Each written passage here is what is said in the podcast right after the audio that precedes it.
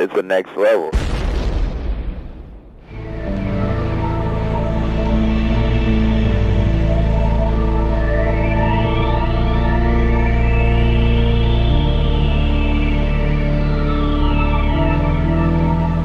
Sultan, Sultan, Sultan, you, who are you? What are you doing with my dog?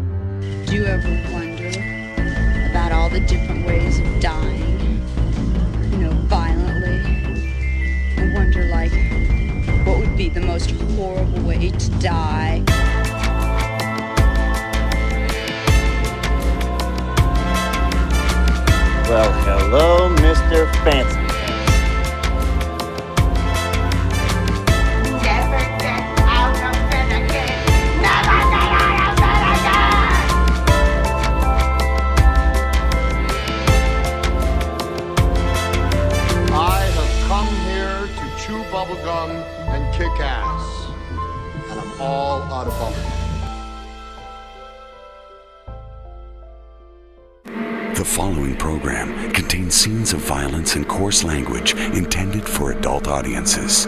Viewer discretion advised.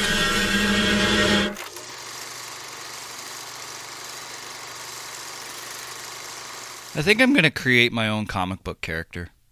I'm going to call him Rant Man.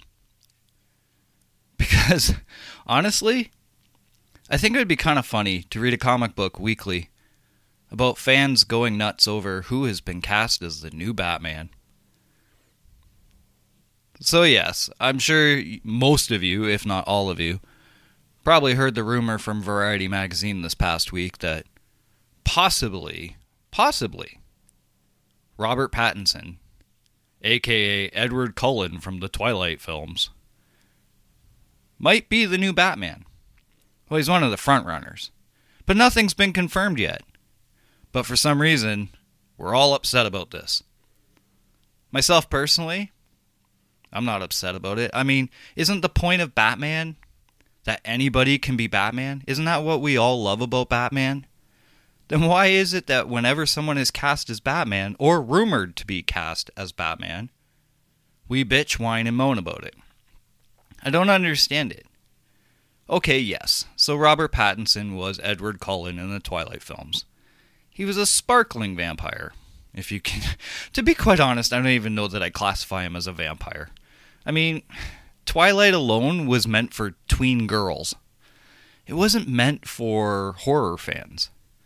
It was completely directed at a female audience that was, you know, in their teens or early twenties.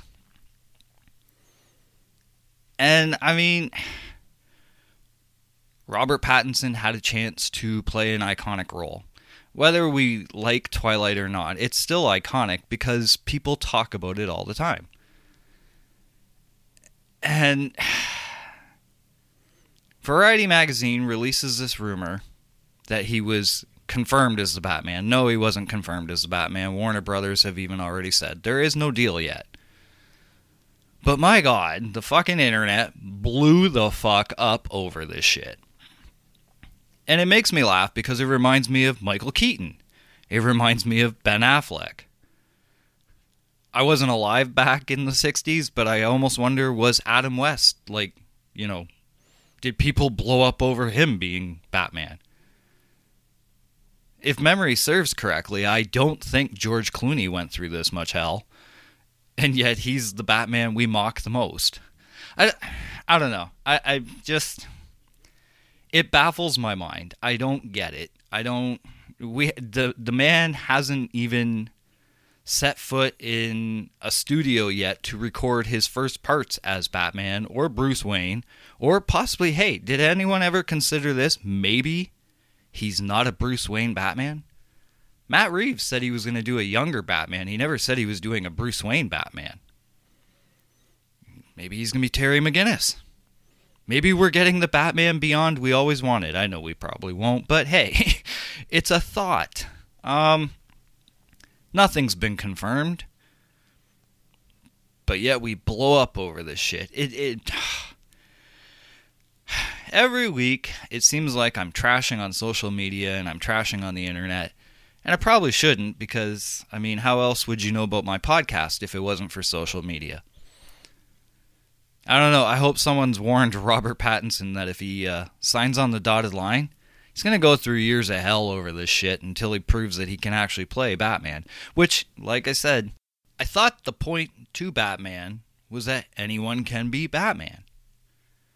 So why can't Robert Pattinson be Batman? I know, I know, I know. He was Edward Cullen.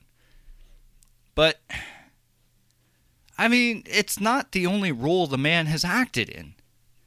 I think he has something like thirty, I want to say it's like thirty-seven or thirty-eight acting credits to his name. And you never hear anyone bitch about any of the other roles he's played. I mean, he was even, he, what, Harry Potter.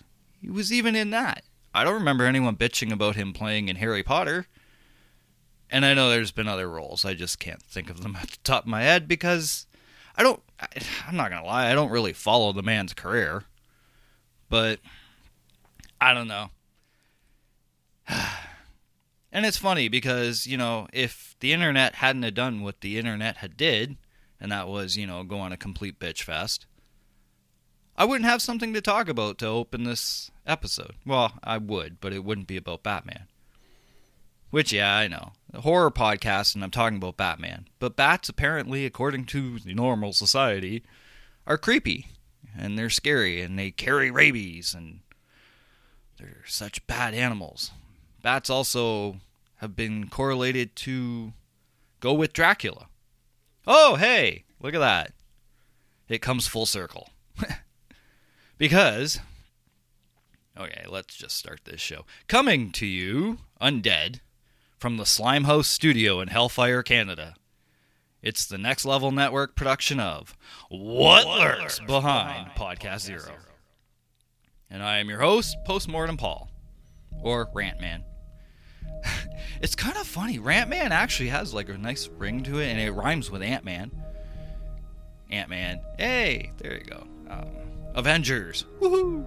Uh, because Avengers has passed Avatar for the second all-time grossing film in the theaters. Woohoo! Suck it, Avatar. No. Um...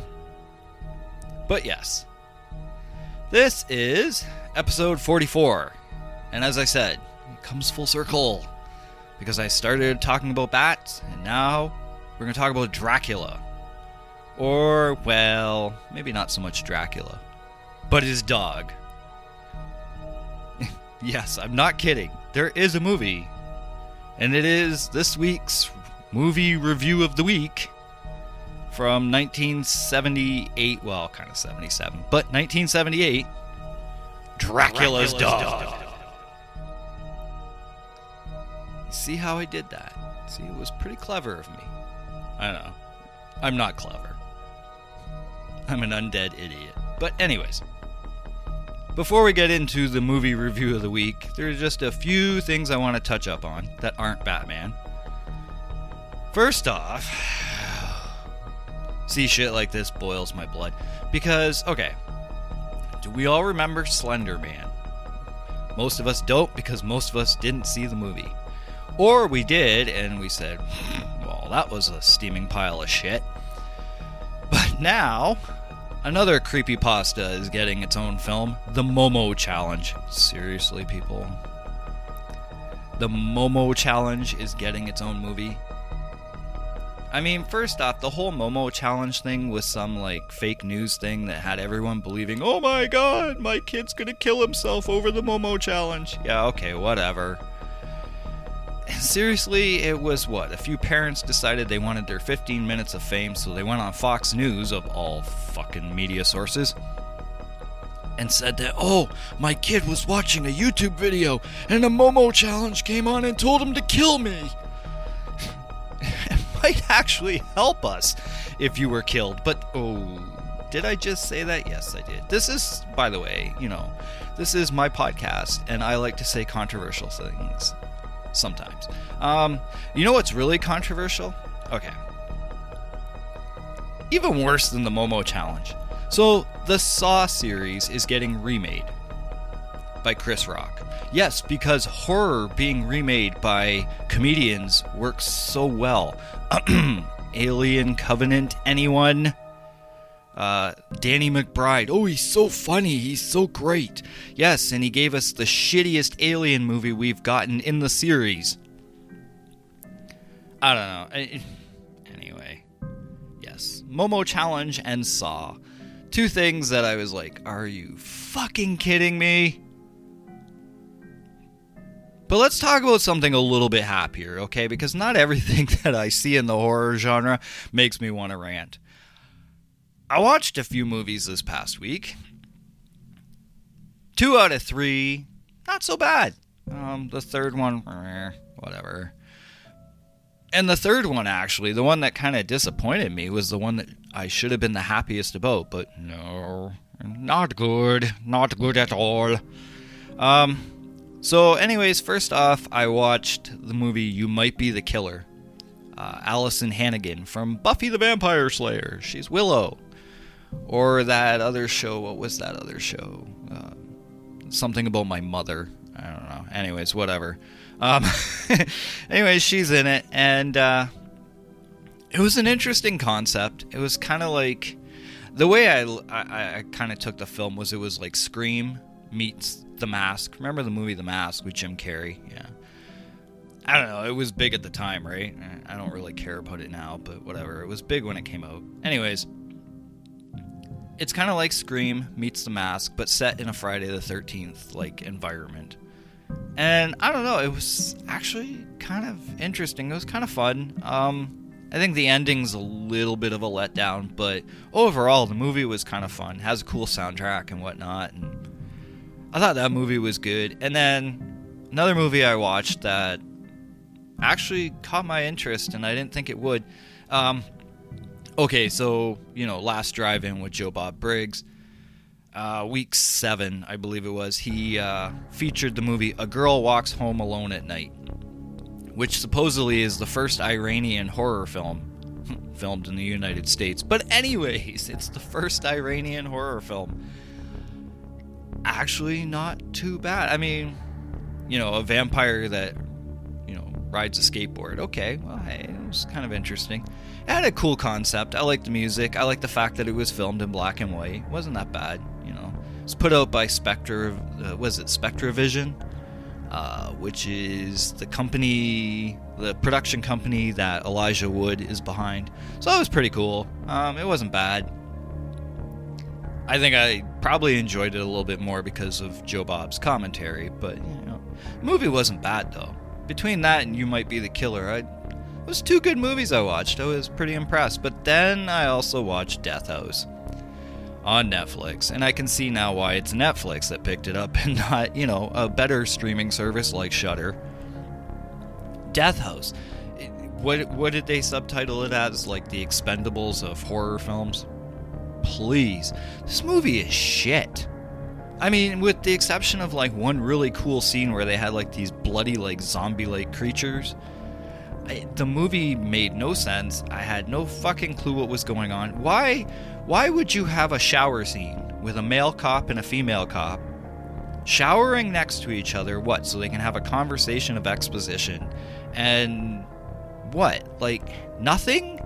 Like, I don't know. It seemed like it was just a forced scene to have like, oh, our female lead is going to have a nude scene as well. Like, I don't know. I felt bad for Kane Hodder because it seemed like he actually like brought something to this film. He was trying. But then you got someone like Bill Moseley, who like is someone I absolutely adore in most movies. And it, he just, no, he was just reading his fucking lines. Barbara Crampton's in the movie, and she's talking not to anyone. She's kind of looking like out into space, almost like she's reading a teleprompter or something. Uh, I don't know. Maybe I take movies a little too seriously. No, I really don't. But um, not a good movie. Really not a good movie. Of course, then I say that, and then I'm going to spend the rest of this episode talking about a movie that most people would think is not a good movie. Dracula's Dog, a k a. Zoltan, Hound of Dracula. You realize that I'm doing this because it's about a dog. I love dogs. Dogs rule. Dogs make the world turn. They make the world a better place. Can't say the same for the human race. But hey, whatever. Yeah, so... I spent more time in this opening ranting about shit than I did actually, you know, being happy. You know, I should be happy, right? I'm doing a podcast about horror movies. I love horror movies. Why do I bitch about them so much? Oh, wait, because I'm part of the internet generation. No. Um. Okay, enough of my snide comments. What do you say I just drop the trailer, and then we talk about this movie? Because if I keep talking about anything else, I'm just going to sound like a grumpy old man. Not that that's really far from the truth, but hey, it is what it is. No, um, yeah, okay, so I've ranted about Bat- Batman, Bam- Batman, uh, Rantman, uh, Ant-Man, um, yeah, okay. Every episode, my tongue gets tied at least once. Um, yes, yeah, so I've ranted about Batman, I've ranted about the Momo Challenge, and Saw, and Death House. I think I've ranted about enough things. Please, though, Lurker's recommendation, watch You Might Be the Killer or A Girl Walks Home Alone at Night. I think you'll like both films. Now, keep in mind, A Girl Walks Home Alone at Night is an art house film, so you have to also go into this film with the right mindset. Like, it, it's an artsy-fartsy kind of movie and whatnot. It does some weird shit, but... all in all, it's got a cool concept, and I like the fact that they tried to do it in a different light. They try, it's not just a typical vampire movie. There's some cool shit in it. So, but like I said, go into it with the right mindset. But okay, let's just can all that now and trailer drop, and then when we return from the trailer, we'll talk about a movie about Dracula and man's best friend, Dracula's Dog, a k a. Zoltan, Hound of Dracula, which actually it's kind of interesting when I was, you know, trying to, you know how I do, like, you know, all my promotional imagery on, you know, social media and whatnot, and trying to find, like, actually where it said Dracula's Dog was a bit of a challenge at first, because most releases... called it Zoltan, Hound of Dracula. But anyways, back in a moment. Right now, Michael Drake hasn't a care in the world. He's off on a camping holiday in California with his wife and two children, plus two dogs and a litter of puppies. What Drake doesn't know is that there are skeletons in his family closet, and the bones are about to start rattling with a vengeance. You see, his name isn't really Drake. In the old country, it's pronounced Dracula. I'll tell you one thing, if what you say is true, I'm going to make a lot of money. No? Yeah, I'm going to sue all those people who've been making Dracula pictures without my permission. A very funny joke, Mister Drake. But that is exactly the point. You are the only direct descendant. Don't forget, he wants your blood.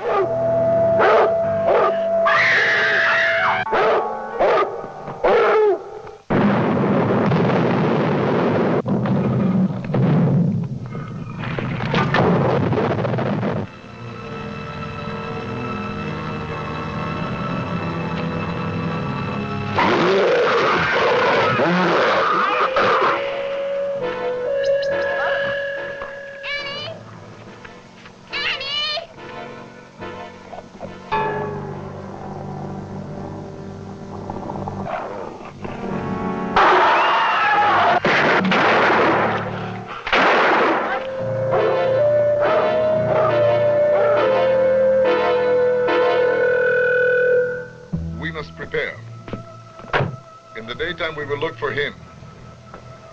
At night, he looks for you. Look what's happening!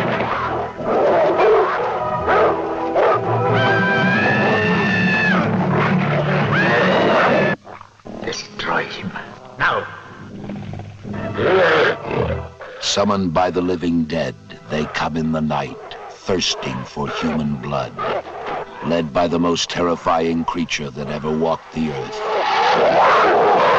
Zoltan, Hound of Dracula.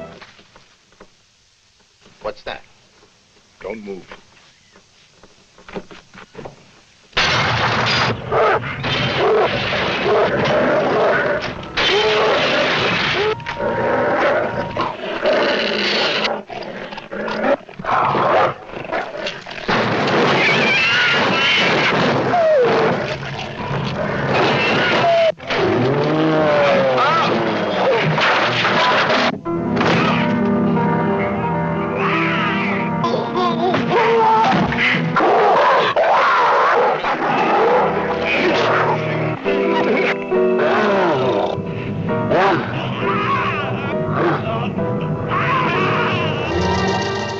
There's a nice doggy, but before you pet it, take a good look. It might be a friend of Zoltan, Hound of Dracula. Aw, he's such a cute puppy.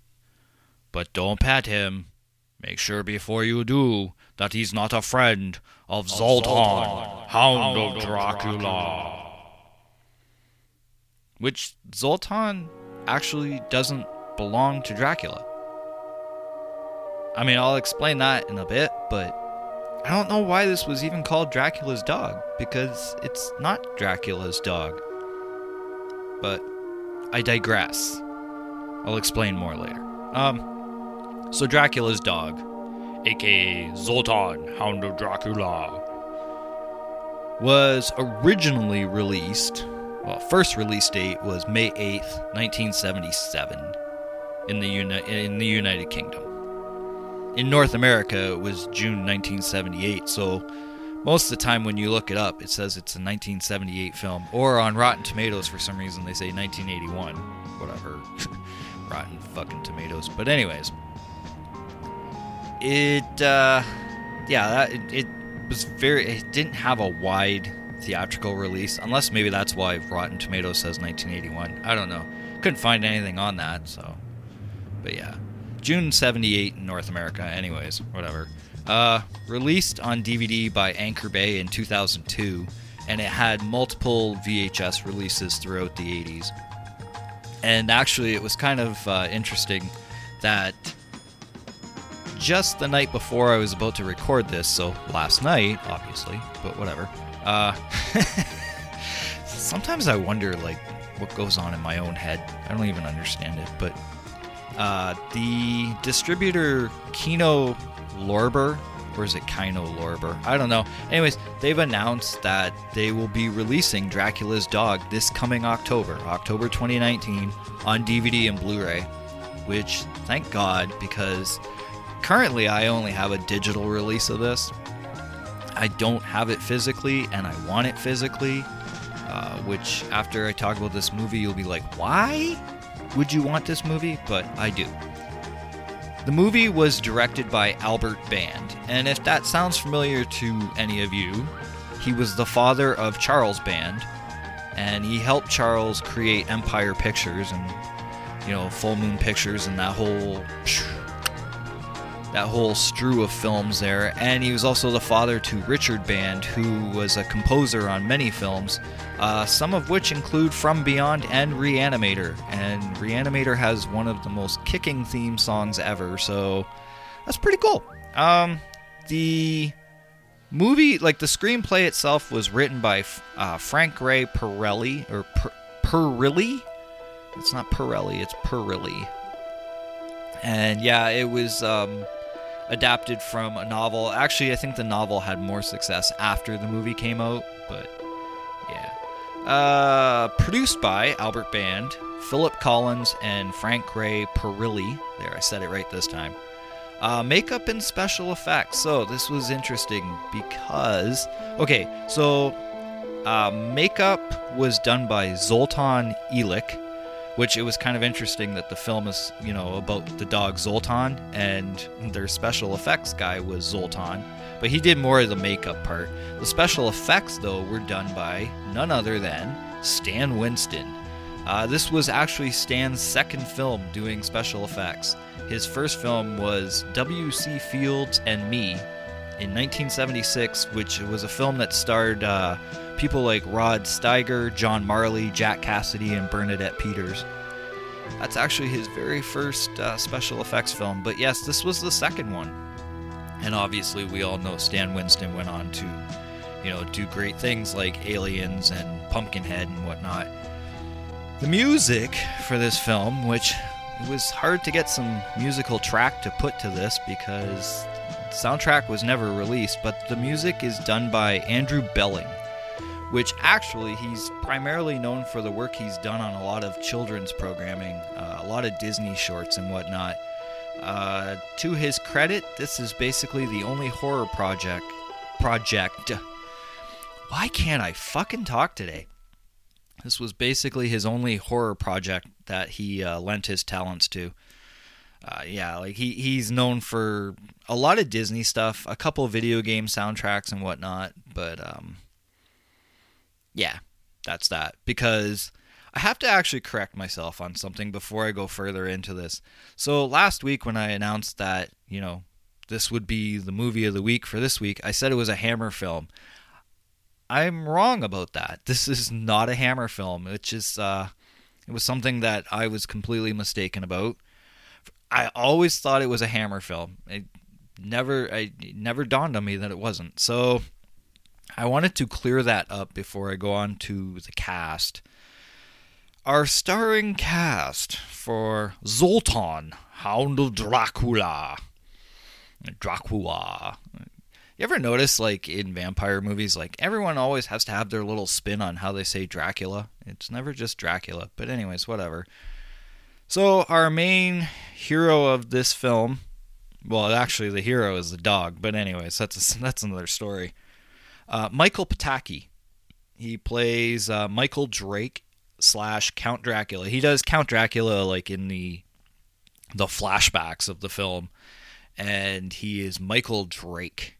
In, in you know, present day. Present day being, like, nineteen seventy-seven, but whatever. Um, primarily a character actor, though. He's not he's not really known for doing lead roles. But you'd probably know him from Halloween four, um, Graduation Day. And, of course, I had to save the best for last. He's uh, Nikolai Koloff in Rocky four. He was that Russian politician who, you know, vows that Ivan Drago is, like, the most perfect athlete in the world. And at the very end of Rocky four, he's the one that runs up to Drago and he's like, "You can beat him, you idiot!" And then Drago stands up and he's like, "I fight for me!" Yeah. Um, anyways, he's he's that Russian politician guy, which is kind of funny because in this movie, he speaks perfectly clear English. He's not as Russian as you would think he is. Moving on to his wife, Jan Schutan. She plays the character of Marla Drake. Again, another character actor. As a matter of fact, almost everybody in this movie was actually a character actor. None of them were really known to be leads. Um, but anyways, she uh, she did a lot of T V shows. Uh, she was most famous for a role she did in Star Trek. And she was also in shows like Dick Tracy, Night Gallery, uh, The Andy Griffith Show, The Outer Limits, Charlie's Angels. And those were the ones that I kind of picked out as like, oh, I've seen that, I've seen that, I've seen that, you know. I hadn't seen all of her work, but yeah. Uh, Reggie Nalder as Wiet Schmidt, or Smith. And apparently it's Wiet Smith, but the whole movie they call him Schmidt. Uh, So he has an uncredited role that is actually a pretty big role in the horror genre. Uh, he was Kurt Barlow, the vampire in Stephen King's Salem's Lot from nineteen seventy-nine. He played that role. Um, of course, with all the makeup on and stuff, you couldn't tell. But yeah, that was him. He's also, again, a lot of T V appearances. He was in shows like Peter Gunn, Thriller, The Man from U N C L E, Star Trek. I noticed a lot of these actors came from Star Trek. Um, he was also in the Hardy Boys, Nancy Drew Mysteries, and Battlestar Galactica. Then you have your famous inspector in the film, Inspector Bronco. He's played by Jose Ferrer. Uh, Jose Ferrer started acting way back in nineteen forty-eight. He has uh, one hundred twenty acting credits to his name, including uh, multiple T V shows and films. Uh, one of the films being listed was David Lynch's Dune, uh, which starred Sting, Sean Young, Patrick Stewart, Kyle MacLachlan, Virginia Madsen. Uh, he he's in that as well. So the two kids, the two kids in the film, uh, both of them didn't have many acting credits. It, it seems like this might be like their big major role and kind of whoosh, dropped off the face of the earth. Not literally. I think both are still alive. But uh, Linda Drake was played by Libby Chase, and Steve Drake was played by John Levin. Which actually, when I saw the name John Levin in the credits, I thought it was actually a famous name, but I was wrong. And then there's this guy. He's a very minor role in the film, but when you see him, you know you've seen him before. His name is Simi Bo. He plays a fisherman in this movie, but you will most definitely know him from Beetlejuice. He was the janitor in the afterlife when, you know, Gina Davis and Alec Baldwin go to the afterlife and they're supposed to meet up with their caseworker, and there's that janitor. Well, he was the janitor. He's also in Pee-wee's Big Adventure. He was the guy who uh, started that whole story in the diner about Large Marge. It was the worst night of my life, or whatever the fuck he says. I don't know. I should have written it down, but I didn't. Uh, but it, he's that guy. And when I was watching Dracula's Dog, I'm like, and I remember, like, I saw Dracula's Dog. I should I should preface this a bit. The the first time I ever saw Dracula's Dog was I might have been, I, don't know, I was in my teens, maybe thirteen, fourteen, whatever. It was on like Channel twenty Detroit, afternoon double chiller thriller on a Saturday afternoon. I think I already said that, but whatever. Um, and I I just remember, like, because there was a dog in it, I was like, ooh, I'll watch this, you know. And it was like a vicious dog, and you know, it it's kind of interesting because the dogs in this film are actually really good. Um, can't find their names anywhere. I looked to find, there's like four major dog roles in the in the film, and I couldn't find the names of the dogs that play. Back then, they didn't really credit dogs very often, so it's kind of a shame, but whatever.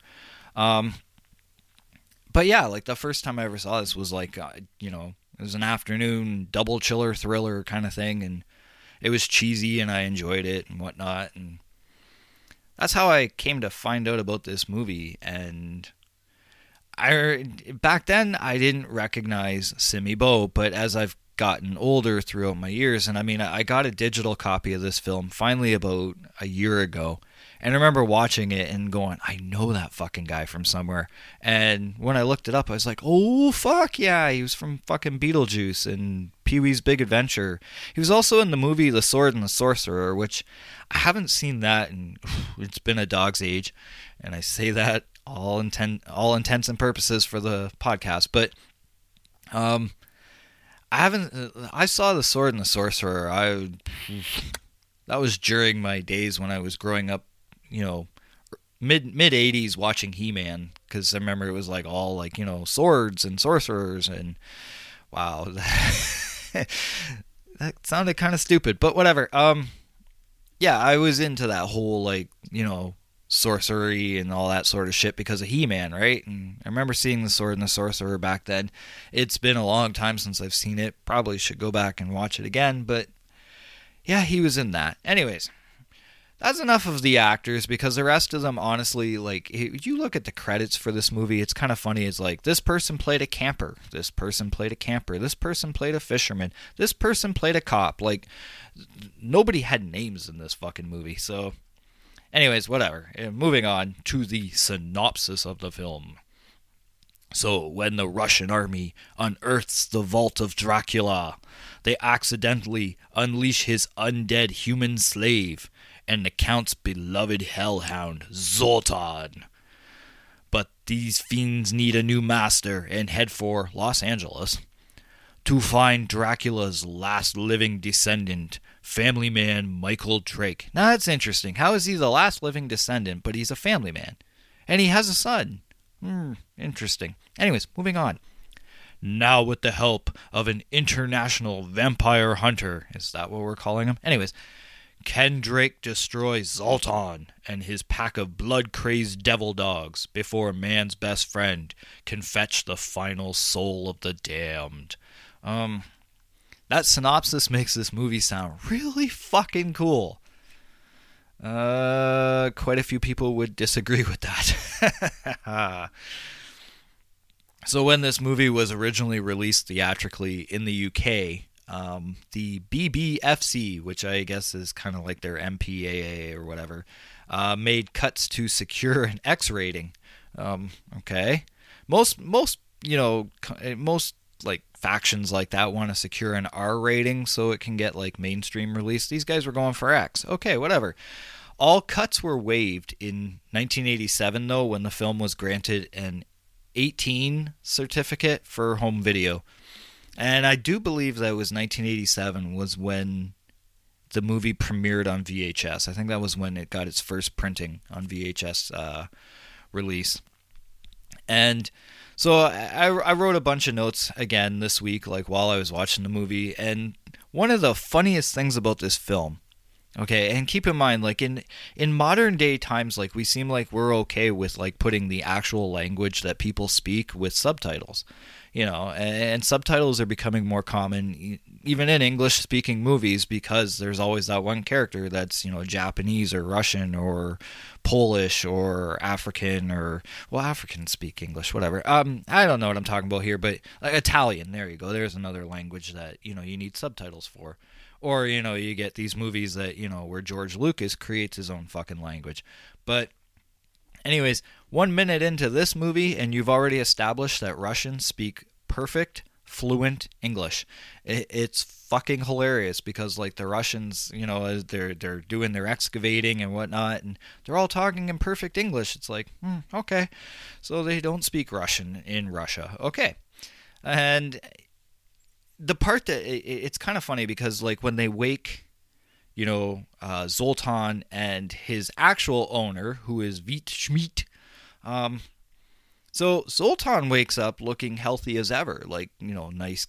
He's got a nice clean fur, nice soft coat, you know, he's got like perky eyes and, you know, a nice like soft pink tongue and whatnot. And, you know, he wakes up and he kills the guard and he's licking his chops, dripping with blood.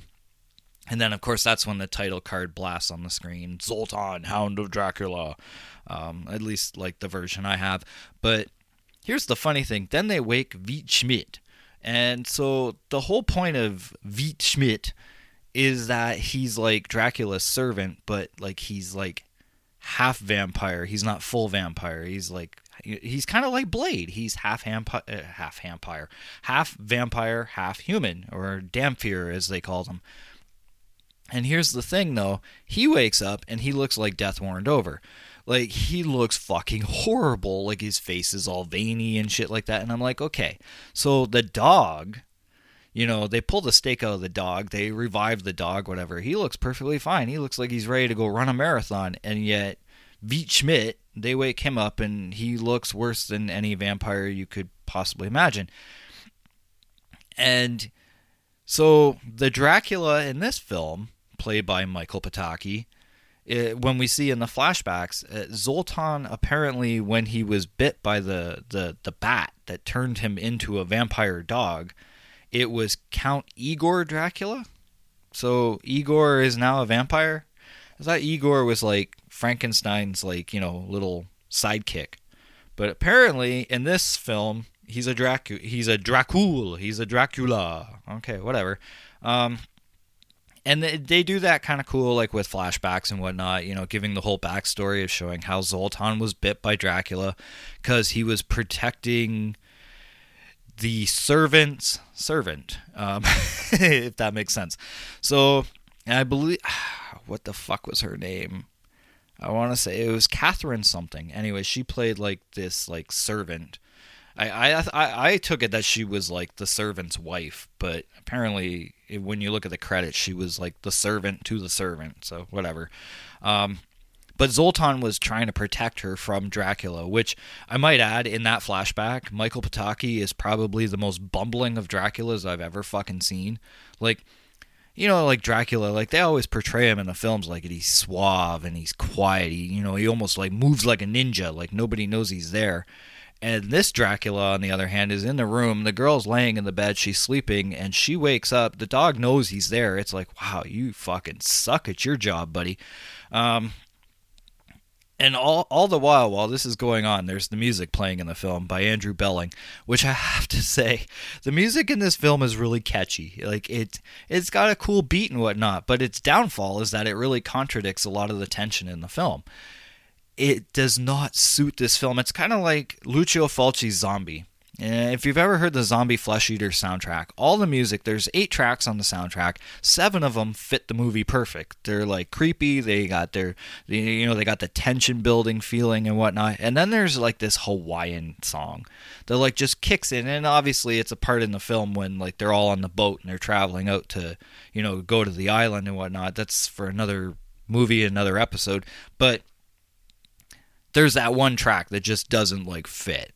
It, it, and that's the thing with Italian movies. Like uh, Phenomena is a perfect example of that. Like Phenomena, it's like, you know, it's supposed to be scary and creepy, and then Iron Maiden kicks in, and like the music never fits with what's going on, like on the screen.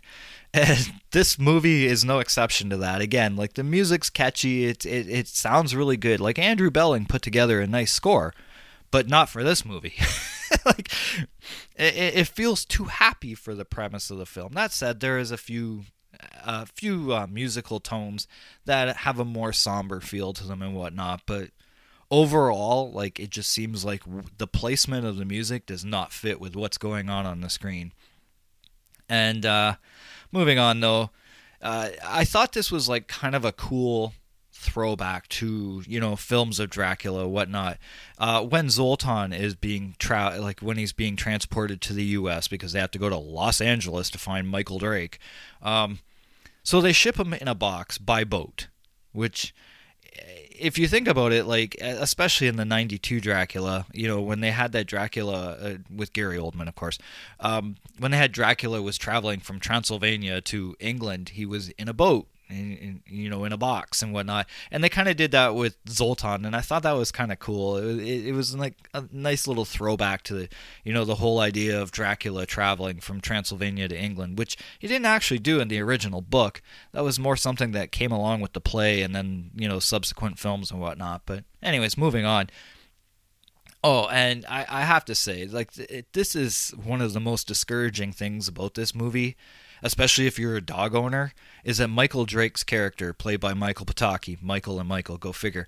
It must have been real hard for him to remember who he was in the movie. But anyways, he's apparently a dumb shit owner because, like, I mean, so many times his dogs are barking and he's busy telling them to lay down and shut up, instead of realizing they're trying to alarm him of danger outside or danger approaching and whatnot, like, which is what normally a dog will do. Like, like when when Wally was around, Wally didn't bark often, but he did, like, someone knocked on the door, he barked. Or if, you know, if something seemed off, that's when Wally was barking. Or if we were outside and it was late night and it's dark outside and there's, let's say, a rabbit or a skunk approaching, you know, Wally goes on guard and is like, hey, what's that over there?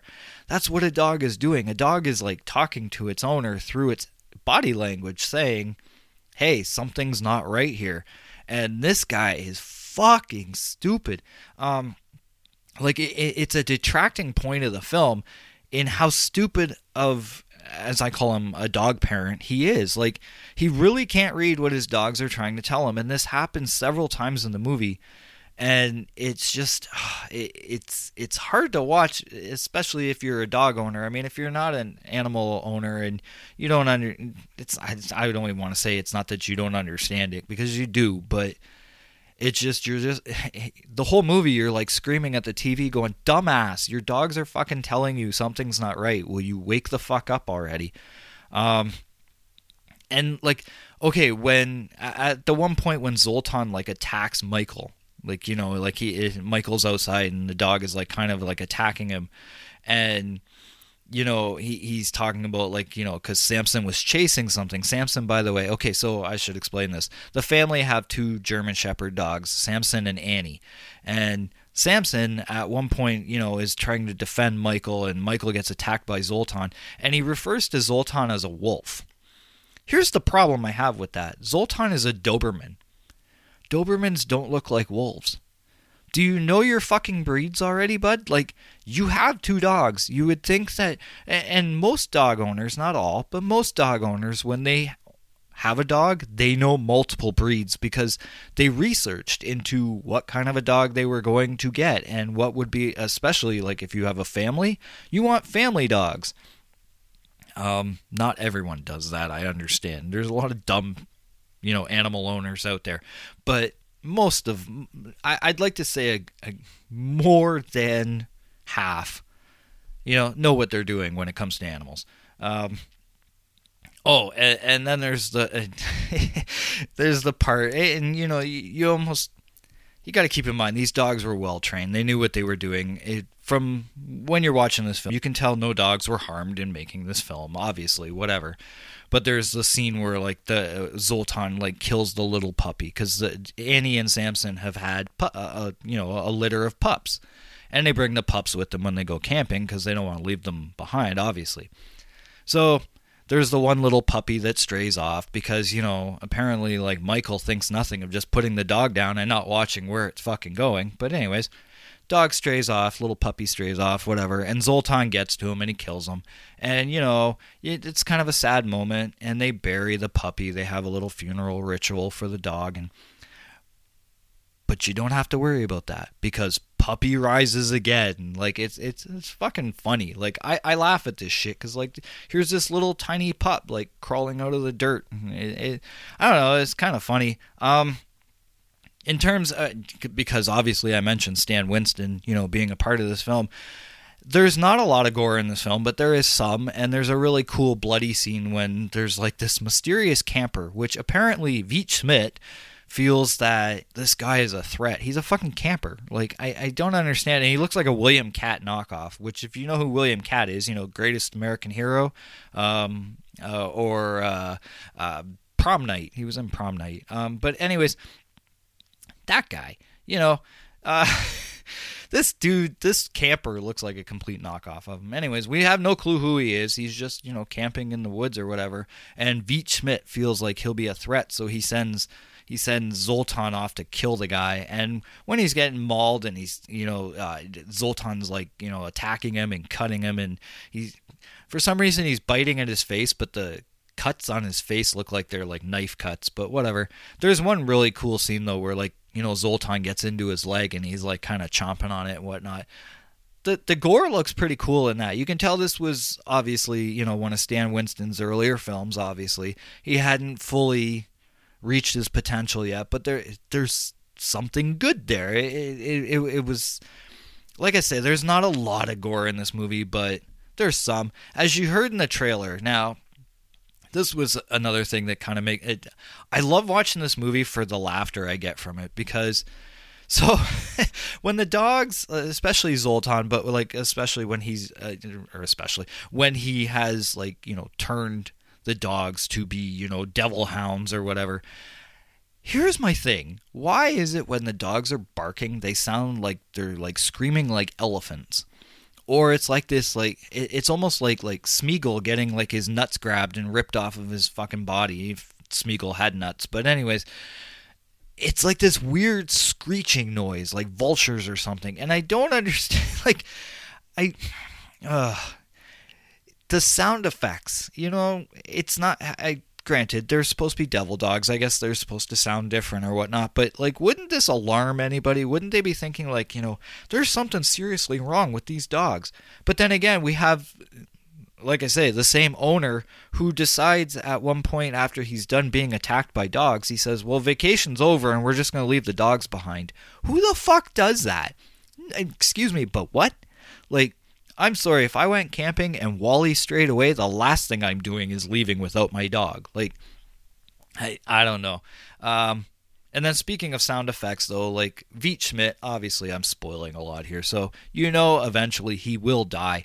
His death rattle is fucking hilarious. Like, again, sounds like a squealing vulture or, you know, some like social media twit bomb screaming about some social injustice they went through at a Dairy Queen. Like, it's like... It's like, that's that's a fucking death rattle? Like, really? Like, I don't know. And even, you know what, better better stated, the Hounds of Hell, like, they obviously in, in most cases they don't sound like dogs at all. Like, they they sound like like the Avengers, like this more modern version of Hulk. They sound like like what he sounds like in like the first Avengers when he's screaming, he wants to smash more. But then it's like mixed in with like guinea pigs being burned at the stake. Like, seriously, it, it's, and I know I'm being a little creative here with my descriptions, but the sound is just not worldly. Like, it's not, it's not, I don't want to, I'm going to use the wrong term, but it's not human. Like, but it's not supposed to be human, but you get what I'm saying. Like, it's just, it does not sound right. And this doesn't seem to alarm anybody. Like, I don't know. And I will say this, though, there is one scene. There is one scene that actually really does, like, actually get to me, and it breaks my heart. And I have to give Michael Pataki credit for his acting in this part, because, I mean, in a lot of ways, his acting's very bland. But there is the one scene when he has to stake, like, you know, wooden stake, of course. Because uh, I have to explain that for a movie about vampires. But anyways, when he has to stake his possessed version of Samson and he has to kill him, okay, he sells that pretty good. Like, my heart sings. Like, I'm just like, no, I, I couldn't do that myself. Like, man, you got you got to have some fucking nerves of steel to kill your own dog with a wooden stake. So, um, all in all, I mean, and, and then the best part of the movie, in, in my opinion, the part that just makes me go, okay, this was fucking worth it, is at the very end when Inspector Bronco is telling Michael Drake, you can go home now, Mister Drake. You know, that was the last of them. You killed all the dogs. The dogs are dead. And then we see that little puppy. Remember the little puppy I was talking about that rose from the grave? And he's now a hound of hell in puppy form. And he, like, turns around, and at first his face looks all cute, and then he, like, goes, "Rah!" And he's got, like, these fucking glowing eyes and shit, which the glowing eyes, I didn't even mention that. So all the dogs that are possessed apparently have these glowing eyes. I will give this movie credit. The glowing eyes are fucking creepy. The movie itself is not scary. It's not creepy at all. But the eyes on the dogs are actually fucking creepy. It, it, it. Final thoughts on this. Good cinematography, yes. Um, the special effects, uh, we see Stan Winston's earlier work. Um, you don't see it a whole lot, but you get to see, you know, some of his earlier stuff. And obviously, as years went on, I mean, we saw shit in Aliens and Pumpkinhead and and so many other films that I'm not thinking of at this fucking moment right now. But we saw, like, what he became. He he's one of the greats. Unfortunately, we don't get to see a whole lot of that in this. Um, the dogs, uh, again, I, I felt like it was almost a disservice not to be able to know their real names. The dogs are great in this movie. Um, they're, I know some people say that, you know, Dobermans are kind of like scary looking and whatnot. I think they're adorable. I think the dogs are so adorable in this movie. The German Shepherds, the I, I just I, I I know I have a soft spot for dogs, but the dogs are as good as they can be. The music is awesome, just doesn't fit with the movie. um, the story itself is kind of weak. Um, oh, and the whole idea of Drake, you know, being like the short form of Dracula and whatnot. I don't know. It reminded me of Blade Trinity a lot. Like, when I'm watching this, I, I keep thinking of uh, Blade Trinity, you know, because, like, as much as I like Dominic Purcell as an actor and all, like, Blade Trinity and him being known as Drake. And I mean, that movie was just, it was not what it could have been. And that it's a, it's a shame, because the first two Blade movies were amazing, and then the third one came along. I was like, eh. And not to mention, you had Blade fighting off against Dracula, which, okay, yes, in essence, should be great, but not the way they did it. Um, but I'm talking about the wrong movie here. We're talking about Dracula's fucking dog. Uh, the dialogue in this movie is bland, and it's a lot of exposition at some points where it's like, okay, like, we know what this is about. Like, you don't have to keep fucking pounding it in our heads and whatnot. The families themselves are quite bland. Um, oh, it, it, it's almost like, you know, Pet Sematary from nineteen eighty-nine. As great as a fucking movie that is, the families themselves were kind of, meh, they're boring. Um, same with this. Reggie Nalder, though, as V. Schmidt. Um, one thing I have to say about this guy, he's the king of duck lips. Um, every fucking close-up of him, and there's tons of them. Like, they have, like, this thing, like, when he's, like, supposedly contacting to Zoltan through his mind, they have to close up in on his face, and he's got fucking duck lips. It's like he's giving morons on Snapchat a run for their money. Like, seriously. And because I can't stand that whole duck lips thing, it drives me nuts. But, eh, whatever. It, the movie was not an Oscar winner. It's, yeah, it was never meant to be. I, I, I honestly can say, like, I don't think when they went into this movie they expected people would take it very seriously. I mean, we're talking about Dracula's fucking dog, which it even, it, as I said, it's not Dracula's dog. The dog belongs to V. Schmidt, who is the servant to Dracula. So technically, it's not Dracula's dog. It's his fucking servant's dog. Um, but hey, I'll be honest with you. Why do I love this movie so much? I love it for the dogs. The dogs are the highlight of the film. If you're a dog lover and you want to see a horror movie with a dog in it, you watch it for this. I mean, obviously, there's better ones than this. Cujo obviously stands out on top. But, or if you've ever seen it, Rottweiler. I fucking love that movie. But, um... I don't know. IMDb gives this movie a four point three out of ten. Rotten Tomatoes has it at seventeen percent rotten. Fuck you, Rotten Tomatoes. Uh, my vote for it? Okay, so I, IMDb, I, I'll admit, probably pretty accurate, but my vote for it, I give it a five out of ten. However, I feel like Dumbledore when he's like, Slytherin wins, but hey, hold on a minute. We're going to give all these extra points to Harry Potter's team so that he fucking wins. Anyways, for me, the dog factor brings it up one more notch. It's a six out of ten. It should be a five out of ten, but it's a six out of ten because fuck you, this one's for the dogs. Um, I really have nothing else to say on this. That's it, folks. Uh, that it, that's it. Um, I, I'm not going to lie. I, I do recommend people see this movie, if anything, for the dogs. If you're a dog lover, watch it. Um, it's, I, it, it's definitely not the worst film I've ever seen, but it, yeah, you got you keep in mind you go into this movie, um, much like I said, like with A Girl Walks Home Alone at Night. You you have to go in with the right mindset. You have to understand what you're getting here. You're getting a movie that is supposed to be about an immortal dog that is going after this family because they're trying to bring home the last living descent of Dracula, which, like I said, he's not the last living descend, descend, descend, descendant um, because he's got two kids and one is a boy. Um, so, you know, there is another Dracula in the fucking family tree. But anyways, that's that. Thank you so much for listening this week. Um, again, like I say, uh, Kino Lorber, I think I'm pronouncing that right. Anyways, uh, the the distribution company will be releasing this on Blu-ray in October twenty nineteen. So, hey, if, if you're interested in it, check it out, man. It, like I said, I give it a six out of ten. I say, I say at least check it out, man. So, that's that. Now, we'll just... Uh, You know, we'll finish the show off as we always do. I'll tell you where you can find the podcast and, you know, about the network and whatnot. I'll also clue you in on the next episode, and then whew, you can go back to your better lives because, you know what, I, I got to stop saying that shit because I appreciate you guys listening to this show. So it, it's not better lives. I make your life better. Okay, maybe not. But anyways, where to find the podcast. So, obviously, you can find it at its home, thenextlevelnetwork.com slash podcast zero. The Next Level Network is home to so many podcasts, including this one.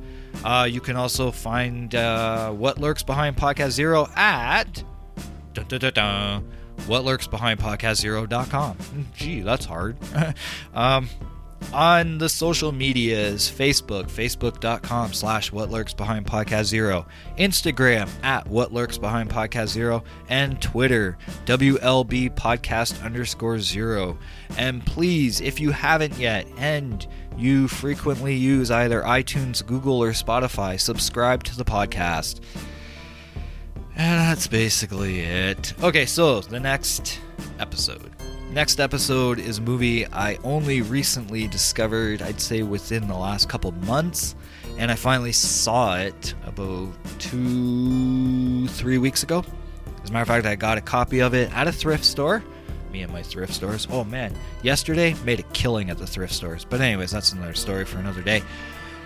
The next episode is a movie. It's a low-budget indie flick, directed by Jack Mezzet, starring Rebecca Brands and Danielle Bonjour. The movie is called Midnight Movie. It's from two thousand eight. And this was a surprise. I expected to see something really shitty, and it was only half shitty. No. um, it's not a bad flick. It's, I mean, granted, I'll talk more about it next episode, but it's really not that bad of a flick. It's it's kind of decent. So anyways, that's that. Thank you for tuning in. I'm out of here. It's Memorial Day weekend in the States. It's Victoria Day weekend here in Canada. I want to enjoy the last bit of my holiday, so I'm going to go do that. I'm not going to be doing much, just watching more movies. Because what else do I do with my fucking life? But anyways, thanks for tuning in, and next episode, Midnight Movie. Until then, keep lurking, guys.